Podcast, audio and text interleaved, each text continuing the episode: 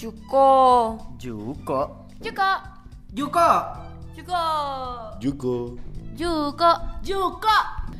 jurusan komunikasi BINUS University. Selamat siang teman-teman. Di hari Rabu ini kita berkumpul kembali dalam webinar Maskom. Mungkin teman-teman yang sudah berpartisipasi, ini masih ada waktu 1-2 menit teman-temannya yang belum bisa join, boleh hadir. Kemudian, ini terlepas ini di luar perkuliahan, jadi teman-teman boleh on cam aja. Karena ini ada narasumber kita, Mas Adit, nih pengen lihat nih muka-muka dari mahasiswa Maskom seperti apa. Jadi ini bebas aja, dibikin santai, jadi teman-teman boleh on cam sambil mendengarkan penjelasan dari Mas Adit. Mas Adit, saya izin buka terlebih dahulu untuk acara siang hari ini. Oke, baik. Selamat siang, Bapak-Ibu dosen Mass Communication, mahasiswa Maskom yang sudah hadir pada hari ini. Sambil menunggu rekan-rekan lain yang belum hadir, mari kita buka terlebih dahulu acara siang hari ini. Senang sekali kita bisa berkumpul kembali dalam acara walaupun hanya virtual untuk webinar kedua dari Mass Communication, mengenai topik yang pastinya teman-teman sering dengar, yaitu How Creative Are You? Oke, nah di sini sudah hadir nih Mas Aditya Bayu, di sini selaku narasumber kita pada siang hari ini yang bisa sharing. Ini topiknya kebetulan menarik nih ya teman-teman. Topik ini pas sekali untuk teman-teman yang mau bertanya langsung ke masternya nih, si Mas Aditya Bayu ini, apa aja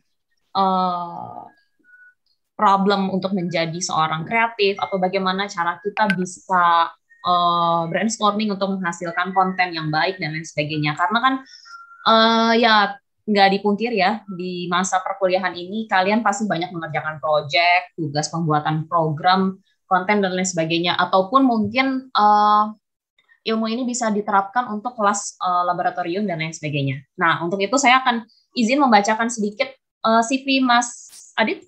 Bentar ya. Saya share screen terlebih dahulu. Oke. Teman-teman sudah terlihat? Oke. Nah, Mas Adit ini sebenarnya alumni nih. Alumni dari BINUS juga, teman-teman. Di tahun 2011 hingga 2015. Benar. Ya. Jadi ini adalah kakak kelas kalian nih yang akan sharing langsung pengalamannya sekarang di industri seperti apa. Kemudian nih kalau dilihat dari hobinya Mas Adit ini memang kurang lebih sejalan ya sama passion ya Mas Adit ya? Ya, sejalan. Saat ini bisa sharing ke teman-teman mengenai pengalamannya bagaimana membuat konten, kemudian struggling di dunia industri dan lain-lainnya. Saya harap sih Mas Adit bisa langsung nih menjelaskan kepada ini junior-juniornya ya Mas Adit. Junior-juniornya di BINUS kembali bagaimana menjadi seorang yang kreatif. Saya akan bantu untuk sharing materinya. Mas Adit silakan, screen ini untuk Mas Adit, boleh memulai webinar.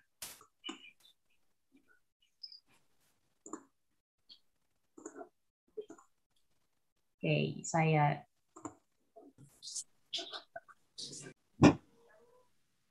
boleh. Terima kasih Kak Karlin. Ya. Kak Karlin ini dulu senior aku juga loh. Iya. Pas ngeliat, oh iya kayaknya angkatannya Arif, bukannya Mas Adit? Amanda, tahu Amanda? Oh, Amanda. Oke. Amanda. Ya. 2015. Kita bertemu lagi di virtual. Ya, perkenalkan yang belum kenal, nama aku Aditya Bayu Segara. Sekarang aku kerja di MNC Picture. Ya, sejauh ini sih alhamdulillah banget.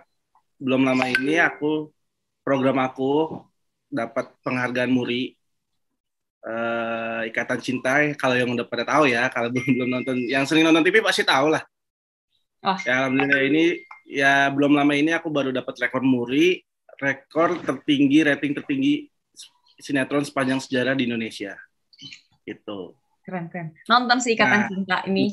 Mamaku nonton. Ya? Targetnya sih emang ibu-ibu. Iya. Gitu. Okay.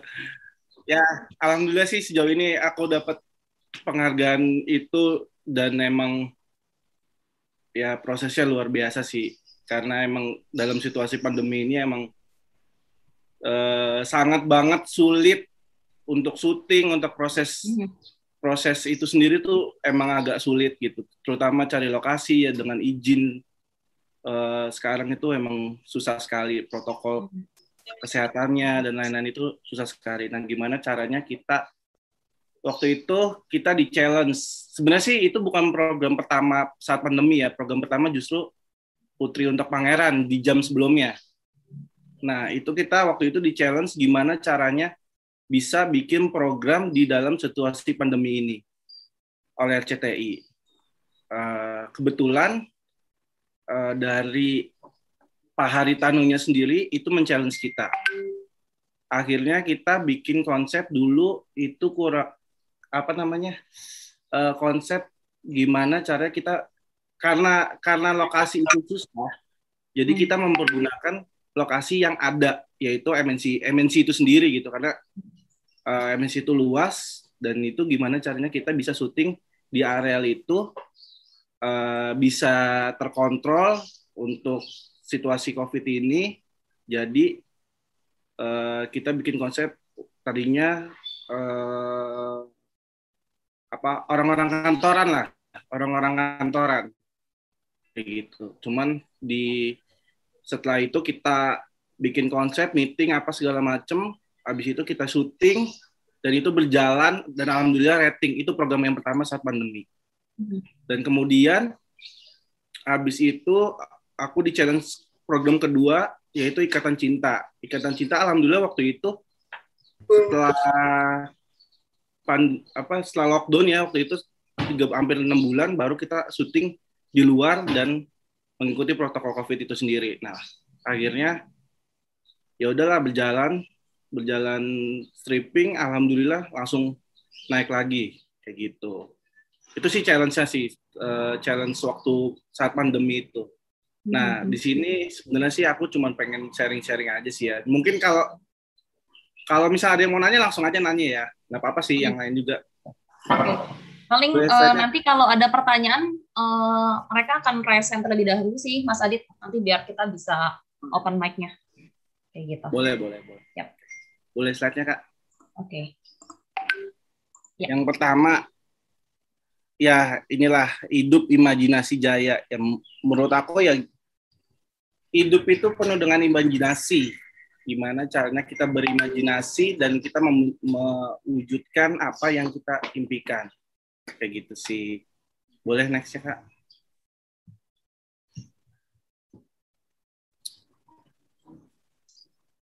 Nah, ini salah satu panduan aku untuk bekerja sih sebenarnya. Gimana caranya kita survive di dunia broadcast, dan karena pasti gini, dunia broadcast itu sangat banget dinamis. Bisa naik, bisa turun, bisa naik lagi, bisa turun lagi. Bahkan berbulan-bulan kita nggak ada project. Gimana caranya kita bisa survive itu. Nah, ini aku kasih tip and trick-nya aja sih sedikit, gimana caranya panduan aku untuk bisa survive di dunia itu. Boleh next, Kak.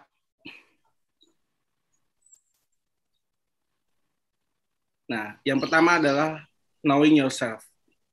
Dulu aku sangat amat tidak tahu tujuan hidup aku saat kuliah. Serius. Aku nggak tahu gimana, pas kuliah itu ngerasa setelah gua kuliah tuh mau kemana sih, mau kerja di mana sih, mau ngapain sih, gitu.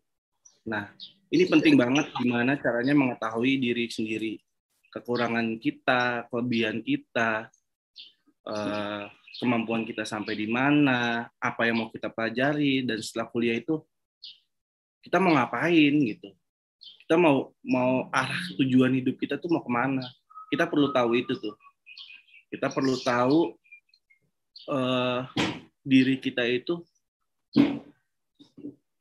apa ya, sanggup nggak untuk menjalani apa yang mau kita jalanin gitu. Nah, dari situlah aku mulai ngerasa, oh ini gua udah kuliah di broadcast, mahal loh, di BINUS itu mahal kuliah itu. Nah, tapi jangan sampai sia-sia deh biaya kita, hidup kita. Kuliah di BINUS itu luar biasa. Cuman gimana caranya aku bisa survive setelah kuliah? Gitu. Boleh next ya, Kak?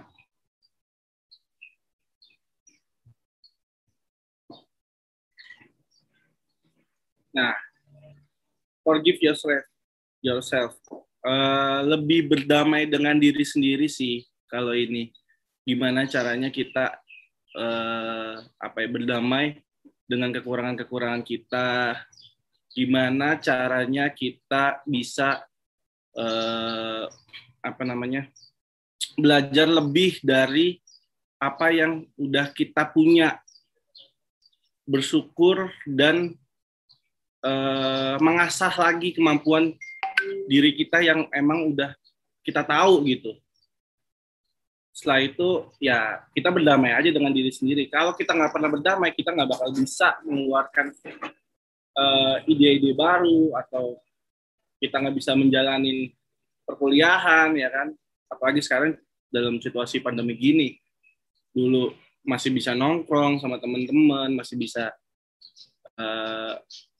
datang ke kampus bareng ngobrol gitu kan. Tapi sekarang cuma lewat online kayak gini gitu kan. Nah, itu kita harus berdamai sih, lebih berdamai dengan diri sendiri sih kalau ini. Boleh next ya, Kak? Nah, ini nih yang penting nih. Dream. Mimpi-mimpi atau goal yang emang harus kita jalani. Gimana caranya kita men-challenge diri kita agar tadi yang aku bilang tuh, setelah gue lulus kuliah, gue ngapain sih? Apa sih yang gue dapat di kampus? Setelah itu, apa sih yang bisa kita, ilmu-ilmu apa sih yang bisa kita bawa, kita terapkan setelah kuliah di dunia kerja, ya kan? Mungkin teori-teori itu banyak gitu, cuman apakah itu bisa kita praktekkan, apa enggak? Nah, dulu, aku ingat banget nih, kenal Pak Indra nggak? Kalau teman-teman kenal Pak Indra itu, dulu aku cuma disuruh gini nih, pas semester 1 apa semester 2, disuruh nulis cita-cita kalian apa. Tulis tuh, ya kan? Terus udah lama nggak pernah ketemu Pak Indra lagi, akhirnya dia ngajar di semester 2 apa semester 8 gitu. Nah, ditanya lagi tuh, tulis lagi deh cita-cita kamu di kertas. Dalam hati apa? Nah, sini Pak Indra suruh nulis gitu kayak anak kecil aja, ya kan? Pas setelah kuliah, dia cuma bilang, saya pengen tahu doang, cita-cita kalian yang saat pertama kali ketemu sama saya, sama sekarang masih sama atau enggak? Nah, disitulah gue berpikir gimana caranya, oh iya bener juga sih. Kalau misalnya kita fokus sama apa yang kita pengen gitu, ya yakin pasti bisa gitu. Dan di tahun kemarin, serius di tahun kemarin, itu pas gue diangkat jadi produser tuh ngerasa, oh iya ini bener nih yang dibilang Pak Indra gitu. Bahwa kita emang harus fokus sama apa yang kita inginin, kita impikan gitu. Meskipun itu susah, meskipun itu berat banget, banyak tantangannya, kalau emang kita bisa jalani dan kita fokus, ya alhamdulillah pasti tercapai sih. Kayak gitu. Boleh next ya, Kak? Nah, ini yang terpenting. Observation. Nah, banyak banget mimpi, banyak banget tantangan baru, tapi kita banyak yang nggak tahu gimana caranya. Nah, biasanya Gue kebanyakan bengong sih. Kebanyakan bengong. Dan ya lihat situasi, gimana caranya berpikir, gimana caranya kita mencapai tujuan itu. Gimana caranya kita belajar biar mimpi-mimpi kita tercapai. Karena gini, pasti kita banyak kekurangan, pasti kita banyak kelemahan, tapi belajar adalah salah satu kunci untuk kita mencapai mimpi-mimpi itu, kayak gitu. Lihat di sekeliling kita, lihat di sekeliling kita. Dulu gue kebanyakan nonton film. Setelah nonton film, abis itu catet scriptnya kayak gimana, terus shot-shotnya kayak gimana, terus nonton behind the scene-nya, oh kayak gini nih pengambilan tekniknya, oh gini nih cara ngambilnya, kayak gitu. Banyak kan ya, karena gini, kuliah itu paling 30 menit sampai 1 jam lah paling lama. Itu banyakkan teori. Tapi setelah itu adalah tanggung jawab kita sendiri. Yang bisa menjamin kesuksesannya adalah kita sendiri, gitu kan. Langkah-langkahnya pun kita yang harus tahu, karena benar kita harus berdiri di kaki sendiri, agar kita mencapai itu, gitu. Langkah-langkahnya pun ya kita yang tahu, karena ya banyak hal yang harus kita pikirin juga kan selain itu. Next-nya boleh, Kak? Nah, solution. Nah, ini yang salah satu yang tadi gue bilang, penting banget buat kita untuk menemukan berbagai solusi dari masalah-masalah yang bakal kita hadapin, dari kuliah sampai dunia kerja, gitu kan. Karena apalagi dunia broadcast terutama, itu dari A sampai Z itu harus kita pikirin, dari A sampai Z. Dari mulai produksi sampai dari ide, itu pun gimana caranya kita bisa mikirin ide, gimana caranya kita bisa menyelesaikan itu, dari syuting sampai editing sampai hasil itu ditonton sampai penonton, itu harus kita pikirin. Dan itu prosesnya juga nggak instan gitu, ada proses yang lumayan panjang, bisa berbulan-bulan kayak gitu. Dan solusi ini harus kita cari. Nah, mental inilah yang harus kita punya gitu sebagai filmmaker, kalau aku bilang ya, sebagai filmmaker ya, solusi ini harus kita punya, harus jadi fondasi buat diri kita gitu. Oh, ketika ada masalah terbentur dengan masalah ini, apa solusinya? Kalau aku kebanyakan lebih ke lokasi kan, pencarian lokasi itu. Lokasi itu macam-macam, banyak yang kita bertentangan dengan orang-orang lokasi, dari masalah budget, dari masalah perizinan dan lain-lain, apalagi kondisi pandemi kayak gini nih. Itu sangat susah. Nah, solusinya apa? Kita harus cari di situ. Nah, itulah basic kita sebagai filmmaker sih, kalau aku sebut sih kayak gitu. Nah, next-nya boleh, Kak. Nah, ini dia plan, balik lagi.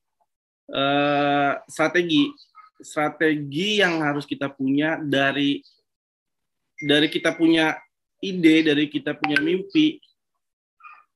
Setelah itu kita bikin strategi. Nah, strategi ini lah dari A sampai Z harus kita pikirin yang tadi aku bilang tuh. Dari budget, lokasi, cara syutingnya, teknik syutingnya, sampai editingnya pun harus kita pikirin. Nah, dan yang terakhir, gimana caranya karya kita itu ditonton banyak orang. Nah, ini strategi ini harus kita pikirin satu-satu. Dan nggak semua strategi ini bekerja dengan sama, bekerja sama ya, maksudnya gue punya pattern strategi A untuk project A, dan strategi ini pun bisa jadi beda dengan project B gitu. Jadi masing-masing itu punya strateginya masing-masing untuk bisa menyelesaikan proses syuting itu sampai penonton itu menonton gitu. Nah, next-nya boleh, Kak.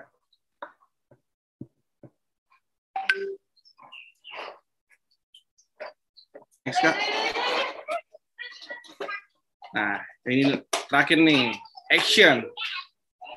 Dari kita udah punya strategi, kita udah punya mimpi, kita udah punya ide, ya kan? Tapi kalau kita nggak lakuin, ya sama aja bohong, ya kan?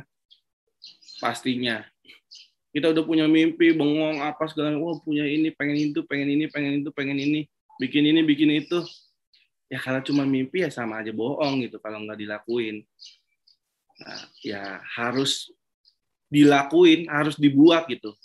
Dan yang paling penting lagi, kalau kita belum pernah bikin apa-apa, it's okay, nggak masalah. Dan nggak usah takut. Karena apa? Karya pertama itu pasti jelek, kalau aku bilang. Karya pertama pasti jelek. Nah, tapi gimana caranya kita bikin karya kedua, karya ketiga itu lebih baik daripada karya sebelumnya.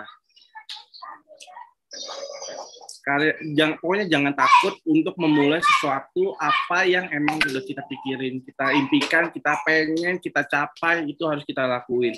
Meskipun itu susah, ya meskipun itu jelek, dibilang orang jelek, dibilang oh iya nih kurang nih, ada yang kurang ini, ada yang kurang itu, oke nggak masalah, itu jadi masukan untuk karya berikutnya gitu. Jadi jangan takut untuk memulai sesuatu yang emang ya kalian mau gitu aja sih.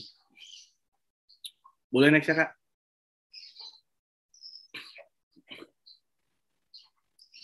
Nah, yang tadi nih, lanjutan yang tadi adalah kalau kita udah melakukan itu, kita udah jadi, udah hasil karya kita jadi, dan kita ngerasa down saat, oh dibilang jelek nih, kurang ini nih, kurang itu.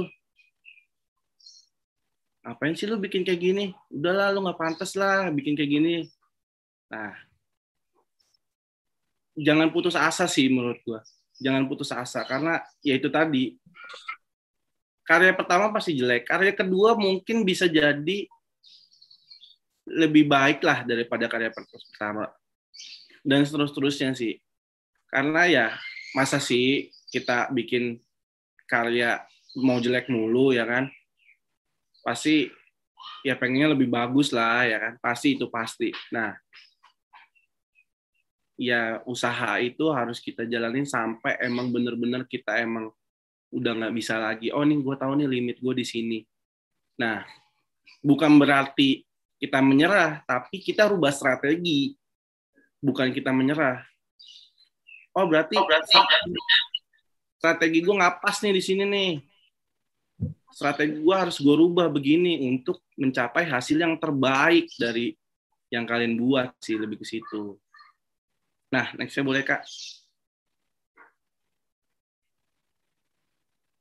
Nah, ini dia yang penting nih. Setiap orang itu unik.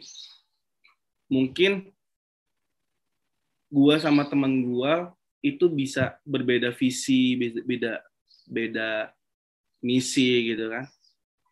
Setiap orang unik. Jadi jangan sampai kita ngerasa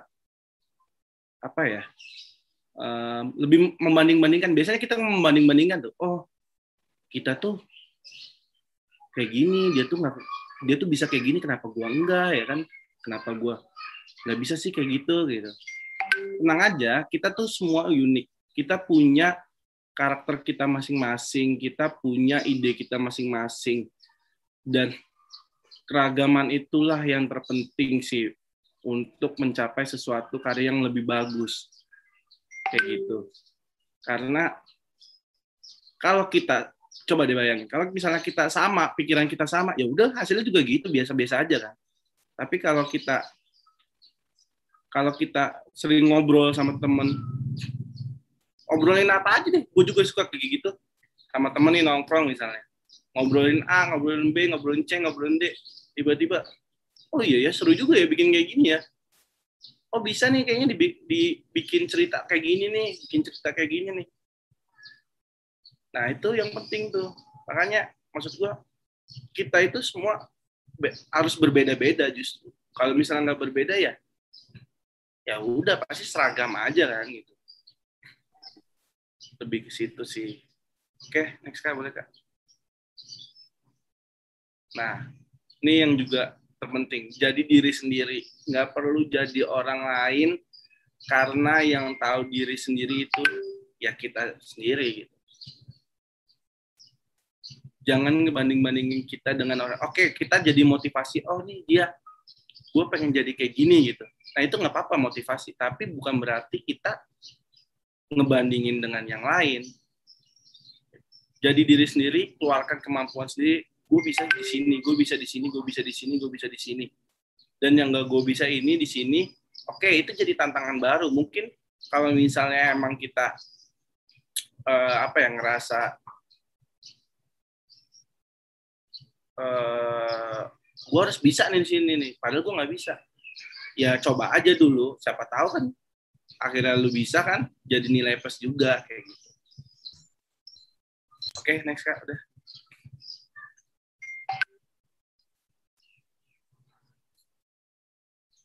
Nah, ini ada yang tahu nggak nih? MacGyver. Kalau ada yang tahu nih, berarti mereka belum lahir kayak ini. Ini zamannya kita. Zamannya kita ya emang sih, bener sih. Ini waktu kecil. Jadi MacGyver ini bisa buat apa aja dari apa aja gitu. Dulu gue terinspirasi banget sih dari sini. Terinspirasi banget.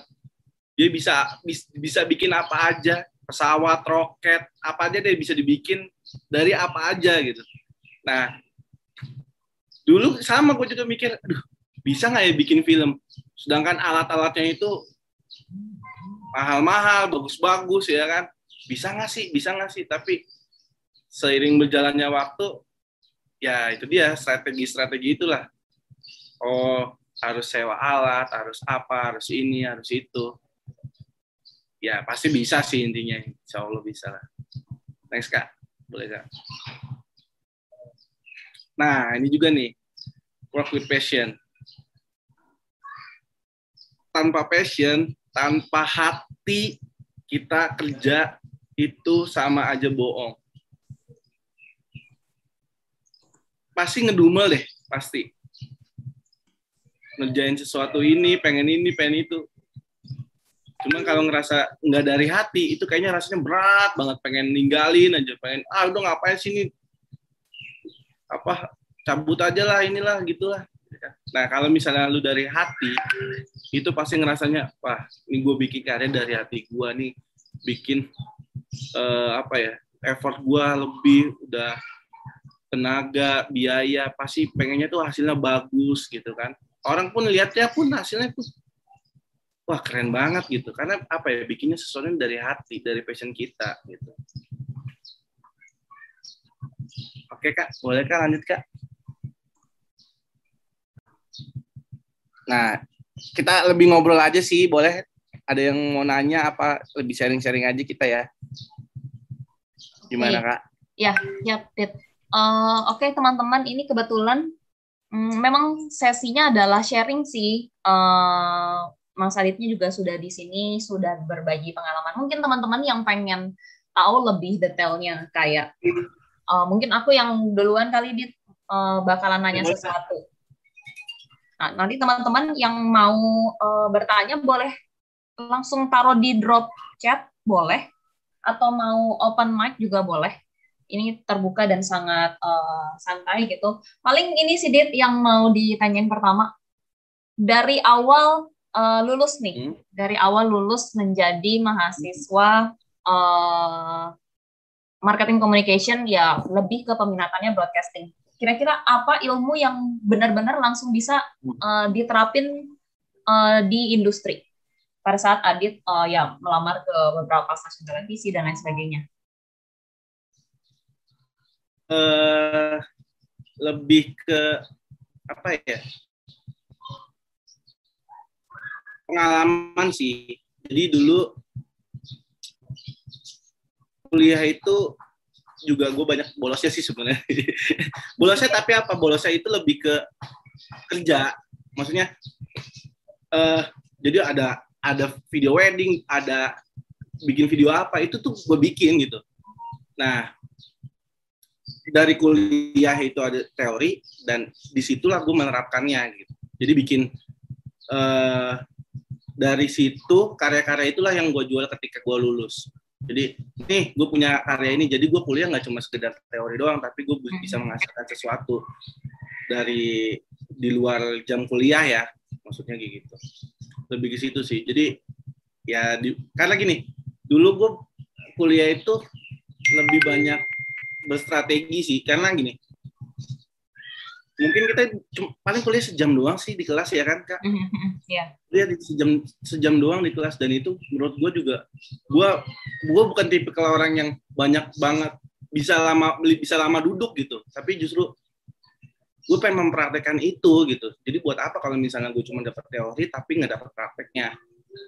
Nah, hal itu gue lampiaskan di tempat lain kayak gitu. Gue lampiaskan di tempat lain, ya bikin video wedding, meskipun cuman ya bisa beli cilok doang mungkin ya kan, tapi kan apa ya, pengalaman aja sih, lebih cari pengalaman di luar itu, di luar kampus kayak gitu. Jadi nah, itu yang jadi fondasi gua untuk saat gua melamar kerja.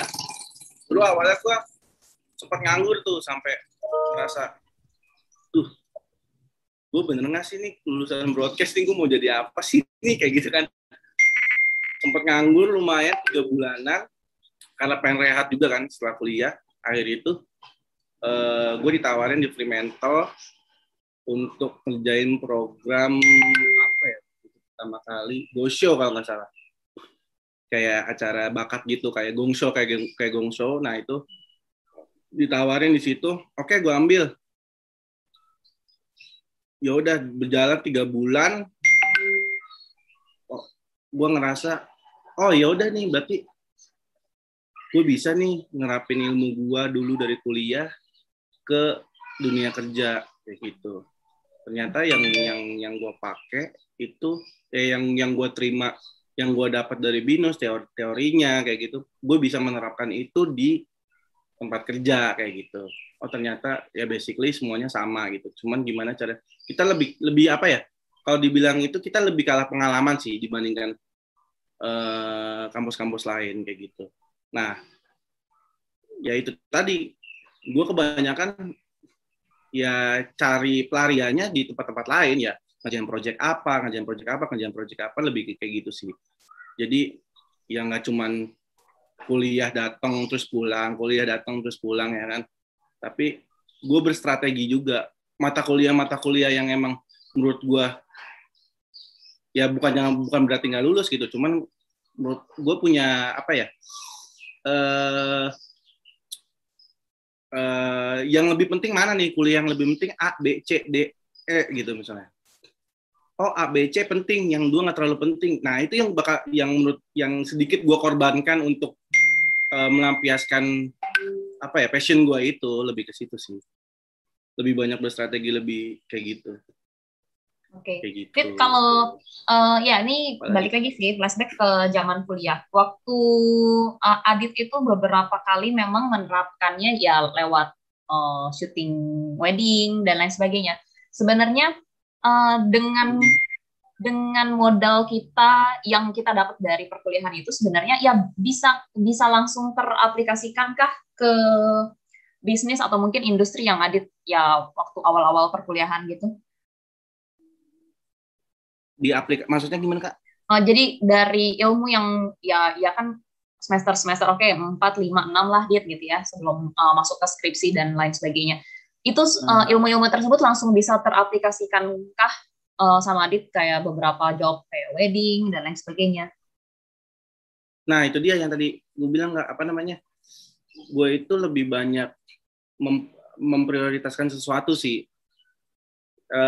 Yang tadi gue bilang tuh misalnya mata kuliah A, B, C, D, tapi kalau itu sesuai dengan apa yang gue mau nggak gitu, sesuai dengan apa yang jadi goal gue nggak gitu. Kalau emang yang sesuai jadi goal gue itu bakal gue tekunin gitu, misalnya dari ya teorinya gue baca terus gue terapin kayak gitu, itu pasti dan berguna banget. Dan soal teori gue yakin sejauh ini ya BINUS itu bagus gitu untuk teori gitu, cuman ya itu tadi gue harus mempraktekannya, intinya sih lebih ke situ sih.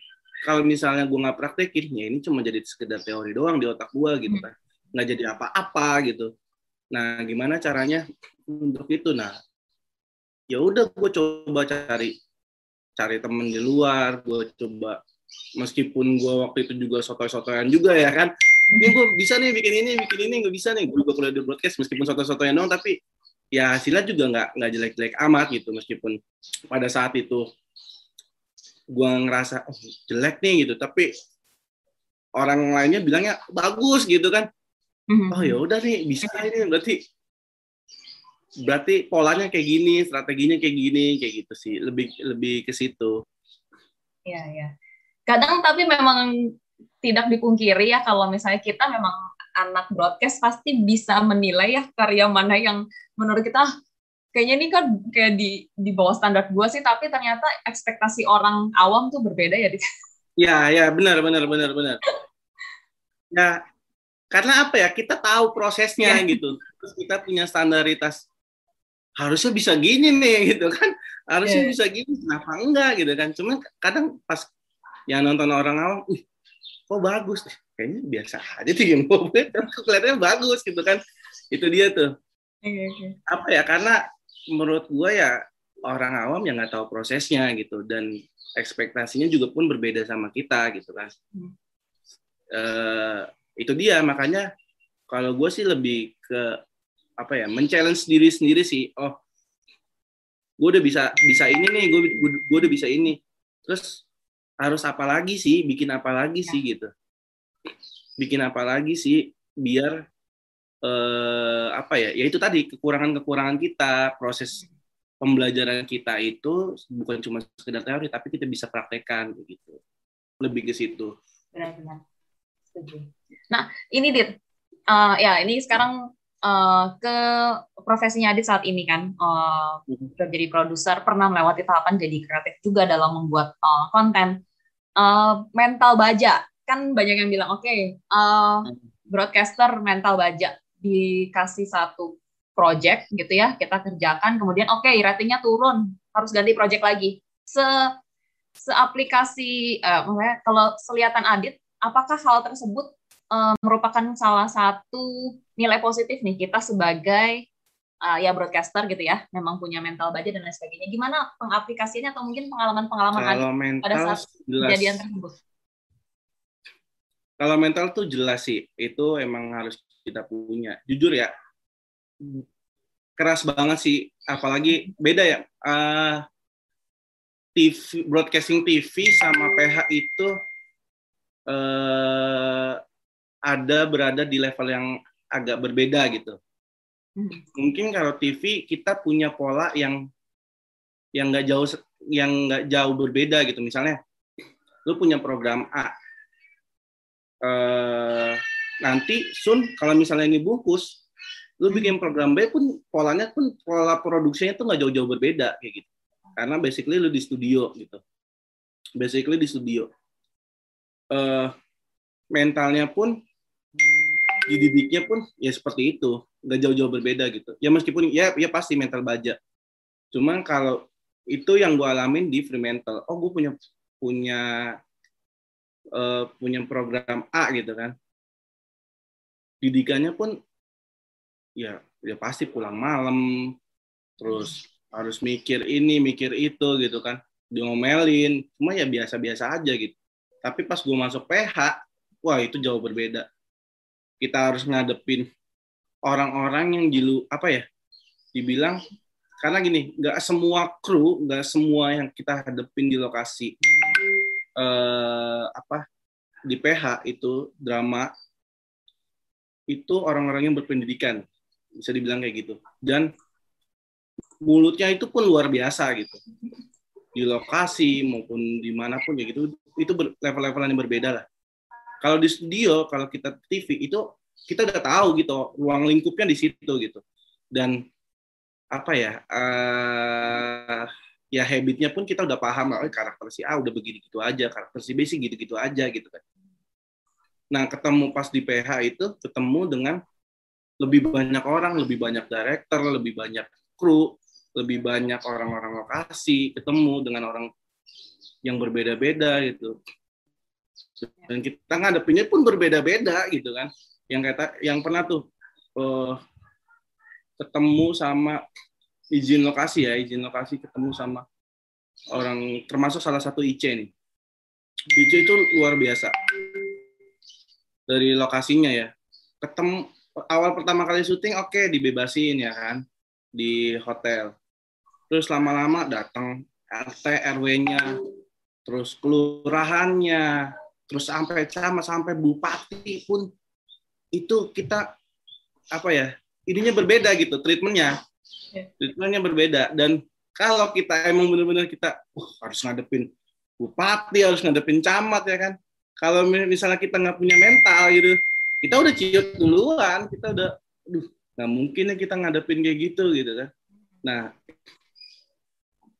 ya itu lagi lah, balik lagi ya kita harus punya mental untuk ya itu karena basicnya gua kuliah di komunikasi, ya alhamdulillah bisa menerapkan. Gue bisa ngobrol sama siapa aja lah kayak gitu. Dan mental itu bisa dibangun pelan-pelan, bisa dibangun dari sekarang. Kita bisa ngadepin orang-orang yang emang susah untuk dihadepin gitu. Lebih kayak gitu sih Kak. Mental itu emang penting karena ya balik lagi untuk ketemu sama orang itu berbeda-beda lah intinya. Berbeda-beda karakter, berbeda-beda isi kepala gitu kan. Belum lagi kita punya ide terus dia nggak setuju apa segala macam gitu-gitu, banyak deh kita terbentur di lapangan itu kayak gitu. Okay. Mungkin itu salah satu nilai plus ya, kita komunikasi, kita belajar bargaining gitu ya, negosiasi dan lain sebagainya. Itu mungkin salah satu nilai plus ya ketika di industri. Nilai plus gimana? Kita mendapatkan skill ya, kita di komunikasi itu belajar skill bargaining, kemudian negosiasi dan lain sebagainya. Itu mungkin salah satu nilai plus ya, modal kita. Oh, aku ya putus-putus ya. Oke. Nah, jadi di perkuliahan juga sebenarnya lulusan komunikasi juga punya nilai plus dalam ya kita bisa ya tadi yang Adit temui di industri ya, ada harus negosiasi sama orang, harus bisa tarik ulur, ngadain dealing dan lain sebagainya. Itu mungkin salah satu nilai plus kita lulusan komunikasi kali Dit ya. Belajar hal tersebut. Ya benar sih Kak. Benar. Karena gini, kalau dibandingkan dengan broadcasting di kampus lain, terutama kalau di tempat di MNC kebanyakan anak-anak IKJ ya. Kebanyakan anak-anak IKJ itu justru lebih banyak tahu prakteknya. Lebih banyak tahu teknis gitu. Nah, sedangkan kita itu tahu teori gitu. Nilai plusnya sih lebih di situ. Kita tahu teori. Nah, komunikasinya pun berbeda gitu. Ketika kita ngobrol sama atasan atau sama aku itu jelas berbeda tuh.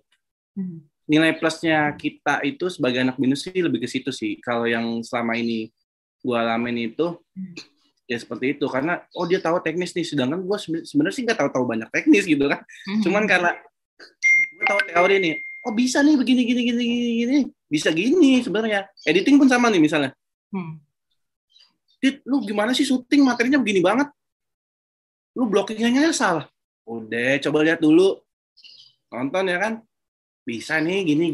Nah, lu bikin slow-mo aja begini.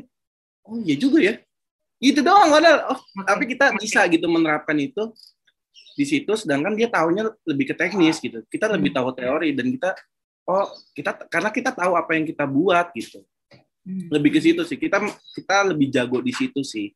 Oke. Lulusan BINUS sih. Gitu. Setuju. Nah, ini ada pertanyaan ternyata dari Mukni. Nah, dia bertanya sebenarnya gimana caranya Adit untuk meluangkan hasrat berkarya, lewat apa? Lewat komunitas kah, dan seberapa penting komunitas ketika berada pada saat lagi mengemban perkuliahan. Kemudian, apakah komunitas ini hanya menjadi hambatan menuju kesuksesan atau sebagai batu loncatan ide? Ini lebih sifatnya Kemudian strategi apa yang Adit bisa terapkan supaya bisa membuat karya yang menarik? Nah, itu. Jadi komunitas, seberapa penting komunitas dan bisa menjadi batu loncatankah? Nah, iya, dulu. Jadi dulu gini Kak ceritanya. Ya itu dia tadi, karena apa ya, dulu pas kuliah ngerasa gue kuliah doang gitu, cuman gue mau bikin apa sih? Gue mau jadi broadcaster, tapi gue belum bisa bikin apa-apa gitu. Gue harus bikin apa ya, kayak gitu kan. Nah akhirnya gue sama temen gue itu pikir, yaudahlah kita buat aja ya, kayak gitu.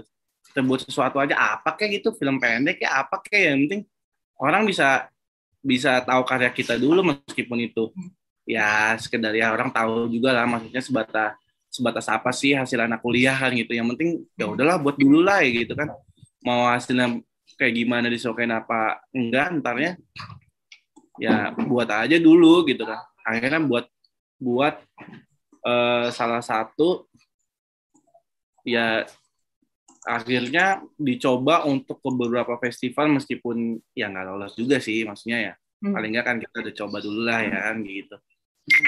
Nah kalau ya strateginya ya ya lumayan banyak sih strategi. Ya itu balik lagi sih, tujuan kita apa dulu gitu.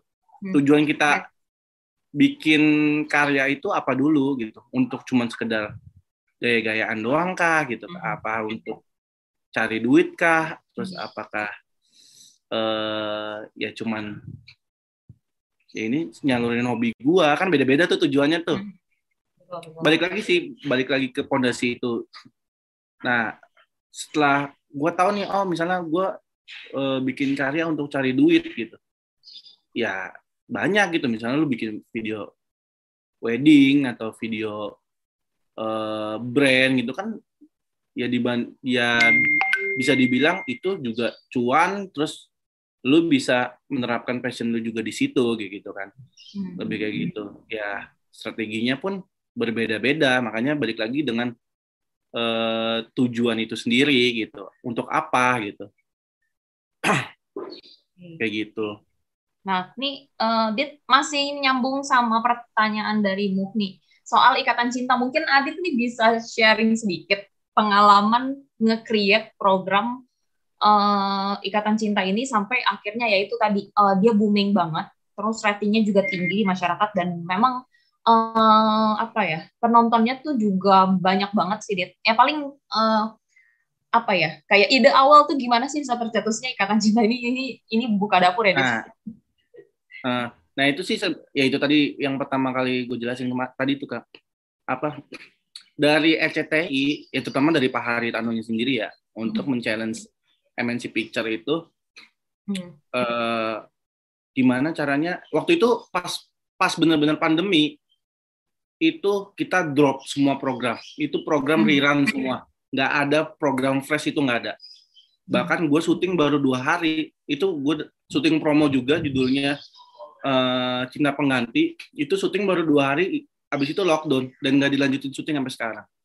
Kayak gitu. Dan itu nggak ada program sama sekali. Gue nganggur, bener-bener nganggur sama sekali tuh. Program di TV itu rerun semua. Nggak ada yang fresh. Sampai akhirnya di-challenge sama Pak Hary Tanoe untuk gimana caranya kita tetap produktif dengan kondisi yang ada.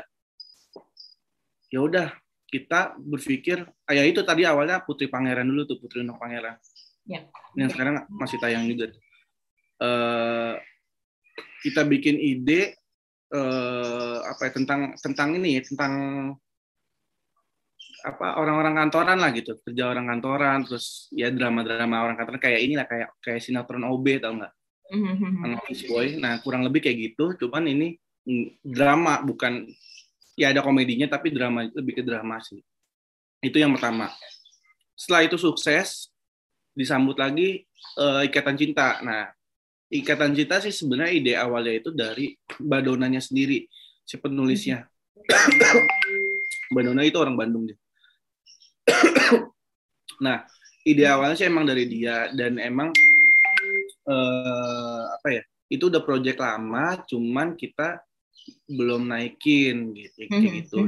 Karena banyak line up yang harus kita buat juga gitu.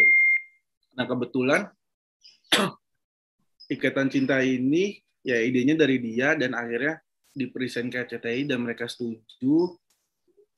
Oke. Dan akhirnya baru yaudah kita syuting nih. Tapi di mana pertanyaannya? Karena kondisi lockdown. Karena kalau Putri Pangeran sendiri pun itu syutingnya di Kebon Siri, punya MNC sendiri. Jadi ya kita tahu lah batasnya tuh sampai mana gitu kan, dan kita bisa kontrol, intinya kayak gitu. Cari lokasi di saat pandemi gini secara izin boleh, dan kita bisa kontrol, intinya itu. Dan akhirnya kita hunting dari Jakarta, Bogor, Bekasi. Akhirnya ketemunya di yang sekarang dipakai itu, di Bogor, di hotel. Dan hotel itu sendiri rame banget itu Kak, beneran. Jadi sampai ibu-ibu itu di luar itu ngerubungin pagernya itu, sampai ngeliatin, sampai bener-bener di jerujinya gitu ngeliatin, boleh masuk nggak, boleh masuk nggak, kayak gitu. Nah itu sempet lah kita ditegur itu, sempet ditegur sama Bupati, sempet hampir nggak boleh syuting dulu, dan akhirnya ya itu. Ya intinya sih sebenarnya kita tadinya awalnya dibuka kan, jadi siapa aja boleh masuk ke hotel itu. Dan ketika itu booming, baru kita lockdown, benar-benar ditutup, dan kita pakai areal itu sendiri, areal si hotel itu sendiri. Dan gimana caranya kita kontrol ya? Balik lagi, penjaganya kita ketat, security, terus antigen itu seminggu sekali, bahkan 3 hari sekali kita antigen gitu.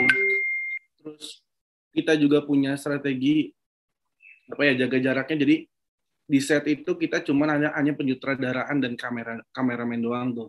Sisanya dari unit, makeup, kostum, apa segala macam itu harus di luar set. Jadi kita punya pola 3 ring namanya. Pola 3 ring. Jadi ring pertama itu penyutradaraan termasuk pemain, termasuk campers. Kedua itu ya dari makeup, kostum, terus anak-anak art kayak gitu. Ketiga baru penjagaannya dari security, terus dari unit apa segala macam di situ lah. Jadi kita punya pola 3 ring itu untuk memperketat area syuting itu. Kayak gitu. Tapi benar nggak sih Dit, kalau syuting seperti itu kan ya memang berbasisnya pandemi. Apakah memang benar bentukannya karantina nih Dit? Jadi 1 minggu full berada di lokasi yang sama, yaudah nanti tidurnya ada camp sendiri dan lain sebagainya. Iya. Jadi makanya kita beda syutingnya dengan studio, syuting di studio ya, karena syuting di studio kan ya udah kita di satu ruangan itu aja kayak gitu. Ya. Dengan pola drama itu berbeda. Dulu sebelum pandemi, satu set itu, misalnya rumah si Adit misalnya, satu scene itu gua harus syuting real, nggak boleh ting kayak gitu. Sedangkan kalau di studio kan lebih baik, ya udah ngebangun set kayak gitu kan di studio. Sedangkan kalau misalnya di drama itu gua diharamkan untuk cheating, namanya cheating, kalau kita bahasanya cheating, untuk ngebangun set yang seolah-olah itu rumah Adit gitu ceritanya. Padahal dulu sebelum pandemi itu meskipun satu scene dan itu biayanya misalnya mahal, ya udah harus syuting di situ kayak gitu. Nah karena sekarang dengan kondisi pandemi itu, ya itu balik lagi, kalau drama itu kan banyak setnya sebenarnya. harusnya lebih banyak karena ya itu tadi kan apa bercerita gitu. Beda kayak studio. Jadi kita ngumpulin set-set yang emang kita perlu. Jadi kita gini, sebelum syuting kita keluarlah skenario ya kan. Skenario si A, si B gitu. Oh, setnya di mana? Setnya di rumah, di taman, di kantor gitu kan, rumah sakit. Nah, itu setnya kita kumpulin tuh. Biasanya kita hunting dulu, reki dulu tuh. Kita ke lokasi, oh nih kebetulan di hotel itu kan luas banget gitu, luas banget, dan itu banyak setnya, jadi ada ya hotelnya itu sendiri, terus ada danau, terus ada taman, terus ada jalanan-jalanan gitu kan, terus di dalam hotelnya pun sendiri kita nitikin tuh, datang ke lokasi kita nitikin, oh ini buat set rumah, ini buat set kamar si ini buat set kamar si ini gitu. Terus yang ini lorong-lorong ini bisa buat rumah sakit, yang ini bisa buat kantor kayak gitu. Kita listin masing-masing tuh. Nah setelah itu kita ngobrol biasanya sama sutradaranya, sama art gitu, sama DOP-nya. Bisa nggak nih di sini nih gitu. Ya baru kita bangun set gitu. Karena kondisi pandemi kayak gini kan, jadi yang mau nggak mau kita cheating di situ, tapi gimana caranya look-nya itu emang menyerupai aslinya kayak gitu. Itu tantangan yang sebenarnya pas di Ikatan Cinta sih. Ya nggak di Ikatan Cinta, di itu juga sih di ya program-program rata-rata program-program yang emang situasi pandemi kayak gini. Nah, yang lebih serunya sebenarnya si judul apa ya, Amanawali sebenarnya. Itu judul Amanawali itu bukan gue yang pegang sih, tim drama sebelah. Jadi itu kalau ngelihat harusnya itu adalah kondisi syuting di pasar. Okay. Jadi satu pasar itu ya buat syuting gitu kan. Karena kondisi pandemi itu gimana caranya kita mindahin pasar ke MNC Kebon Jeruk. Gitu. Apa awalnya kan emang syuting aslinya nih di lokasi asli gitu, kemudian lockdown dan itu nggak boleh di lokasi itu untuk syuting. Jadi gimana caranya kita pindahin pasar, set rumah-rumah itu kita pindahin ke lokasi MNC Kebon Jeruk. Nah kebetulan artnya sama Ikatan Cinta, ada namanya Dani juga, artnya sama. Dia mikir, dia foto, dia gambar, dia foto aslinya, terus dia desain, terus dia bikin set aslinya menyerupai persis sama set yang dipakai waktu dulu sebelum pandemi itu. Dan hasilnya itu sama persis. Kayak gitu. Dari pasar sampai rumah-rumah, detail rumahnya sendiri itu sama persis. Sama yang udah dipakai sebelumnya. Nah, itu tantangan-tantangan yang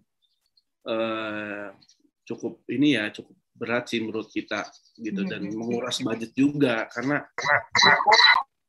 bangun set sama set asli itu lumayan sih, lebih lumayan bangun set sendiri. Kayak mungkin kalau di studio ya bangun setnya awal-awal aja kan, habis itu selesai udah gitu. Nah kalau sekarang kalau drama itu ya tergantung cerita mau dibawa kemana, set itulah yang kita bangun gitu.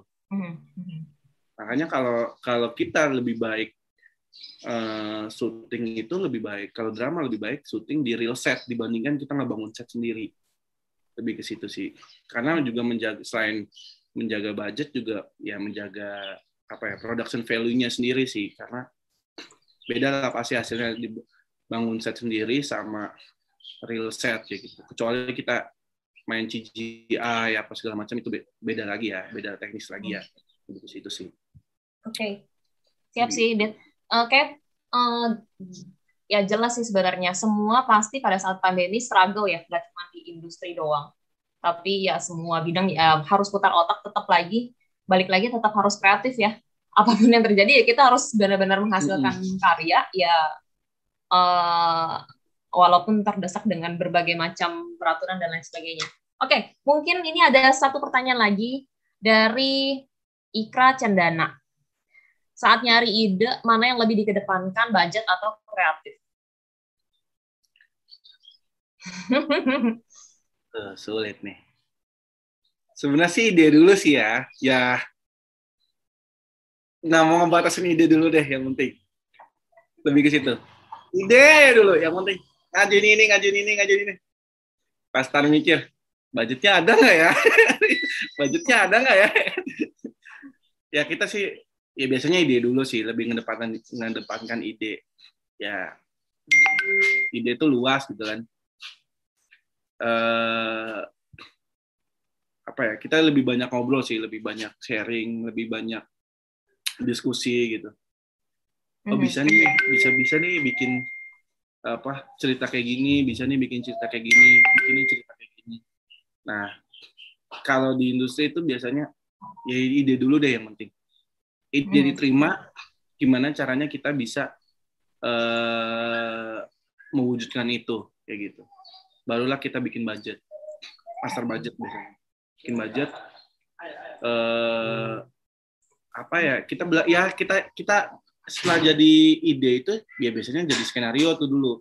Setelah jadi skenario, oh bakal kayak gini nih, ini bakal kayak gini nih, bakal kayak gini nih. Karena ya emang kita juga, karena gini, gue juga harus memikirkan kondisi produksi gitu. Karena yang gue pikirin nggak cuman untuk mewujudkan ide itu gitu, tapi dari kru, dari produksi sendiri, biaya makan, apa segala macam itu harus dipikirkan. Jadi gimana caranya ide itu bisa terwujud dengan budget yang ada, gitu kan? Tapi gue juga nggak menghilangkan esensi dari ide tersebut kayak gitu. Misalnya gini, Adit jalan dari rumah ke kantor naik mobil mewah, gitu. Harganya 10 juta satu mobil satu hari. Tapi gue rubah misalnya, oh nggak ada nih budget 10 juta. Ya. Gimana kalau kita bikin pakai Harley aja lah, Harley Davidson misalnya. Esensinya juga nggak jauh beda gitu, tapi kelasannya juga sama-sama mewah gitu kan. Harganya juga lebih murah gitu. Nah, bisa kita pertimbangkan seperti itu gitu. Bisa kita pertimbangkan karena ya balik lagi penulis pun bikin idenya gitu kan, gue mikirnya gimana caranya merealisasikan itu dengan kos yang ada kayak gitu. Nah dari situlah kita balance ya meskipun beberapa juga kita banyak yang berantem gitu kan, oh kenapa lo bikin kayak gini-gini, ya karena gue bentuk budget mas kayak gitu kan, mau gimana ya kan kayak gitu. Tapi kalau misalnya pun emang gue punya budget pasti gue bikin kayak gitu. Jadi ya kalau dibilangkan mengedepankan mana, pentingan mana, dua-duanya ya sama-sama penting gitu. Dua-duanya sama-sama penting. Yang penting, yang terpenting adalah esensinya nggak hilang, itu aja sih. Lebih ke situ. Oke. Nah ini ada pertanyaan lanjutan nih, Dit. Ada nggak pengalaman produksi yang paling jadi pembelajaran? Ya mungkin ya yang dulu-dulu nih pengalaman-pengalaman Adit yang mungkin bisa menjadi pembelajaran untuk kita-kita yang mungkin akan berjuang nantinya di industri yang sama.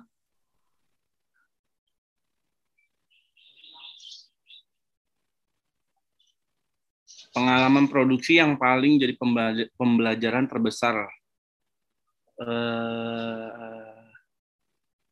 Apa ya? Ya ini dia sih, lebih ke pandemi ini sih, semenjak pandemi ya. Karena kalau dulu, karena nggak pandemi dulu tuh, apa ya? Apalagi masih promo nih. Syuting promo episode 1, itu ya udah kita los-losin aja budget. Yang penting hasilnya bagus gitu. Production value sesuai dengan apa yang kita mau gitu. Tapi semenjak pandemi tantangannya itu tadi, apa ya? Kita dengan kondisi izin yang susah gitu. Tapi kita harus berpikir gimana caranya esensinya nggak hilang, lebih ke situ sih, tantangannya ke situ. Dan pembelajaran itu yang membuat gua jadi berpikir apa ya? Menyeimbangkan ide-ide kreatif dengan budget, lebih ke situ. Sama itu tadi pengalaman, kalau pengalamannya ya, pengalaman itu gue pernah, itu tadi satu scene itu meskipun itu satu scene tapi gue harus masuk ke rumah, ke set yang emang itu penting, itu harus gue masuk. Meskipun budget gue over kayak gitu. Ya, karena apa ya, production value sih lebih. Lo mentingin duit, ngejagain duit, atau production value kayak gitu. Kalau orang production value bagus, orang nonton, share rating bagus, itu duit bakal balik. Gue digituin. Ya, ya.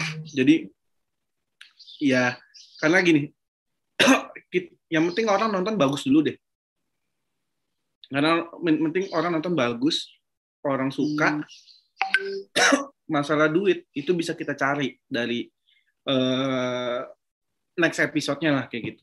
Karena kita stripping kan modelannya, bukan kayak sekedar film gitu. Mungkin kalau film emang kita bakal matang banget. Kalau film, gue pernah ngebantuin Rana Tiga Warna, emang harus matang banget dari emang skenario, kita belah setnya mana aja, ininya apa namanya, propertinya apa aja, terus krunya siapa aja, itu baru kita belah-belah banget. Dan emang itu sebelum syuting itu harus sudah pasti. Kalau belum pasti kita nggak boleh syuting gitu. Dari set harus sudah lock, pemain udah lock, ya budget juga udah lock, properti udah lock, udah semua, baru kita syuting. Kalau belum, kita belum syuting kayak gitu. Nah, bedanya kalau itu film. Kalau misalnya sinetron sendiri, stripping sendiri, ya itu tadi. Yang penting di awal episode itu kita production value-nya itu jauh di atas standar kita. Itu yang terpenting. Baru setelah itu kita mikirin budget untuk apa ya. Jadi biasanya gue 5 episode itu defisit dari budget yang ada. Biasanya, tapi nanti gue tutupin di episode-episode berikutnya gitu. Di episode, mungkin bisa di episode 50, di episode 30 gitu. Nah itulah yang kita cari kayak gitu.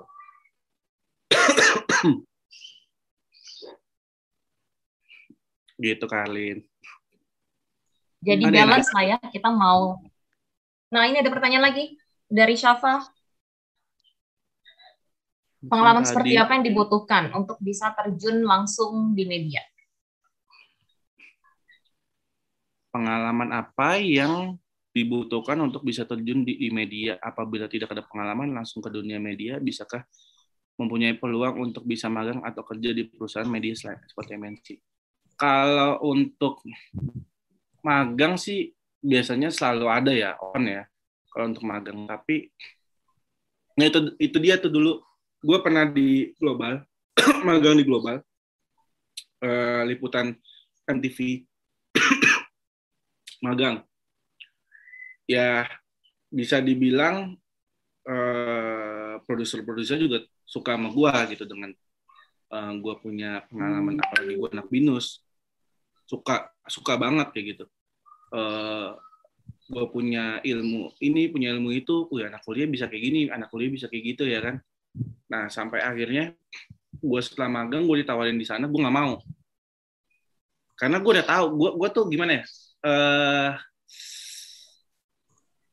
orangnya bosenan juga gitu, Jadi, dan sebenarnya ini, di MNC Picture ini, kerja terlama gue sih, 2-3 tahun, jalan 4 tahun kerja terlama. Biasanya gue nggak nyampe setahun atau 2 tahun. Di Global, magang dan tawarin kerja, akhirnya gue cabut. Terus ke Kompas TV juga pernah. Kompas TV juga ngerjain apa adventure-adventurean kayak gitu. Cuman gue di editingnya.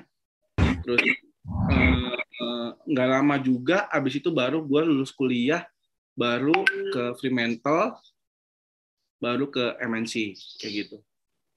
Kalau dibilang pengalaman itu, ya jelas penting sih sebenarnya sih.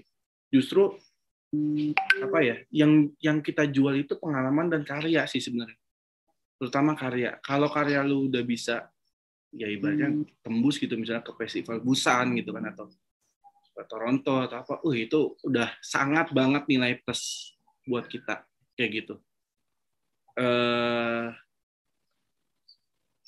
Apa ya, yang jelas mulai dari sekarang, mumpung masih kuliah, itu dia banyak kita harus menghasilkan karya sih, untuk bisa bisa diterima sama orang lah gitu. Yang karena apa ya, buat gua sih yang dilihat itu bukan soal lu ganteng apa enggak masuk kerjaan, tapi karya lu bagus apa enggak gitu.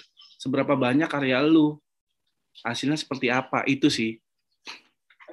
Kayak gitu. Oke, sip. Thank you, Safa, untuk pertanyaannya. Mungkin ada lagi yang mau bertanya, mumpung ini Mas Aditnya masih bisa ditanyain di webinarnya, kan nanti ketemunya nanti bakalan di TV nih, credit title. Nah, Dit, ini ngomongin soal karya-karya Adit di MNC Pictures. Mana yang paling Adit suka? Ini dari kacamata Adit ya. Mana yang karya yang paling Adit suka? Apanya tuh? Yang karya udah dihasilkan. Karya yang udah... Oh, karya gua gitu maksudnya? Ada satu judul namanya Rindu Tanpa Cinta. Oke. Okay. Drama. Secara production value, secara cerita itu gue suka banget. Gambarnya pun oke banget. Tapi emang yang menurut kita bagus belum tentu orang lain bagus. Dan tapi ya itu dia, ya balik lagi lah ke yang namanya juga industri gitu kan. Gak semua standar kita bagus, tapi orang lain itu suka gitu.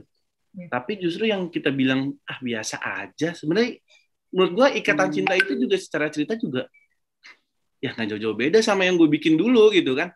Cuma kenapa naik ya, apakah pemainnya, apakah yang bikin bapernya kayak gitu kah, atau apa gitu kan.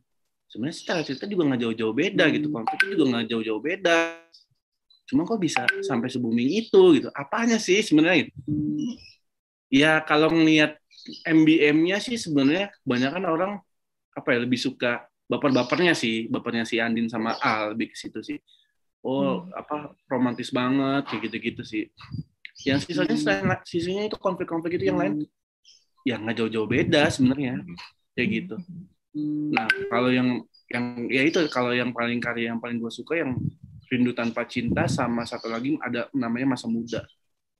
Itu sinetron tapi kelasannya kita bikin standar film kayak gitu, sampai syuting di Tangkupan Perahu di Bandung kayak gitu. Oke. Ini pertanyaan terakhir sih, Dit, dari aku sambil kita akan tutup webinar. Budget terkecil, ini ngomongin ini agak sedikit buka urusan dapur ya, Dit. Budget terkecil dalam pembuatan program tuh seberapa jumlahnya, Dit? Kan kita sebenarnya awam lah ya, kita belajar juga soal budgeting, tapi kan toh di industri secara realnya kita nggak tahu. Jadi budget terkecil, Dit, untuk memproduksi sebuah program. Mungkin hitungannya per episode atau per season, aku kurang tahu. Kalau sinetron itu kita per episode. Tetap per episode. Dan kita ke kru, kita ke pemain pun itu per episode, kayak gitu. Kalau ya tergantung sih, Kak. Jadi gini, karena apa ya? Hitungannya sebenarnya MNC Picture itu PH. Ya. Ya nggak jauh beda kayak Cinema Art atau Multi Vision atau Mega Kreasi, Screenplay gitu. Nah bedanya karena kita satu grup, jadi per episodenya pun murah gitu. Beda sama yang kayak multi ngejual ke Indosiar kayak gitu, atau si Cinema Art jual ke SCTV atau ke RCTI, itu beda harganya. Karena kita emang kita satu grup, jadi ya harganya pun nggak jauh-jauh beda ya, ada sekitar 300-an kayak gitulah. Gitu, itu satu per episodenya. Beda lagi ya macam-macam nih, makanya beda lagi dengan misalnya film, atau beda film udah jelas pasti beda sih dengan web series. Nah sekarang yang lagi naik-naiknya sebenarnya web series itu sebenarnya hitungan juga kita per episode sih sebenarnya, tapi kita gimana caranya kita, karena web series itu episodenya dikit, Nah, gimana caranya kita syuting? Misalnya kita target kita 10 episode. Nah, kita syuting sekaligus. Gitu. Beda kayak stripping sinetron beda. Jadi per episode tiap hari syuting satu. Ini besok episode 200, besoknya 201, besoknya 202 kayak gitu. Kalau web series itu kita break sekaligus syuting. Misalnya kita mau syuting 10 episode gitu. Kalau lihat dari skenario, kita kira-kira kita breakdown, kita misalnya bisa dapat sebulan gitu. Ya udah kita syuting sebulan sekaligus rantau untuk dapetin 10 episode itu. Nah, bedanya lebih ke situ sih cara produksinya. Kalau dan secara budgetnya juga pun berbeda karena kita tayangnya di ya OTT gitu, bukan di TV karena ya tergantung sponsor juga sih karena yang susah itu nyari, kalau OTT susahnya nyari sponsor sih, kayak gitu. Oke, jadi ya relatif lah ya untuk harga tergantung dari ya tadi sponsor, kita berada di platform yang mana dan lain sebagainya. Oke, Adit, thank you so much. Ini ilmu yang bisa kita langsung kilas ke perkuliahan juga. Di sini karena mahasiswanya memang banyak kan adalah script writing for creative program dan juga directing nih, Dit. Memang cocok banget sama teman-teman juga yang bisa langsung aplikasikan ke ilmu-ilmu yang mereka dapat pada saat perkuliahan. Thank you, Dit, buat sharingnya. Ya. Ini ada 3 pertanyaan yang sudah dijawab juga sama Adit dari Mukni, Ikra, dan juga dari Syafa. Dengan demikian saya mau tutup webinar pada sore hari ini. Terima kasih untuk seluruh peserta dan juga untuk narasumber kita, Mas Aditya Bayu. Semoga apa yang di-sharekan di sore hari ini pastinya berguna untuk perkuliahan dan juga untuk teman-teman di Mass Communication. Thank you semua. Saya izin untuk menutup webinar ini. From Jurusan Komunikasi BINUS University.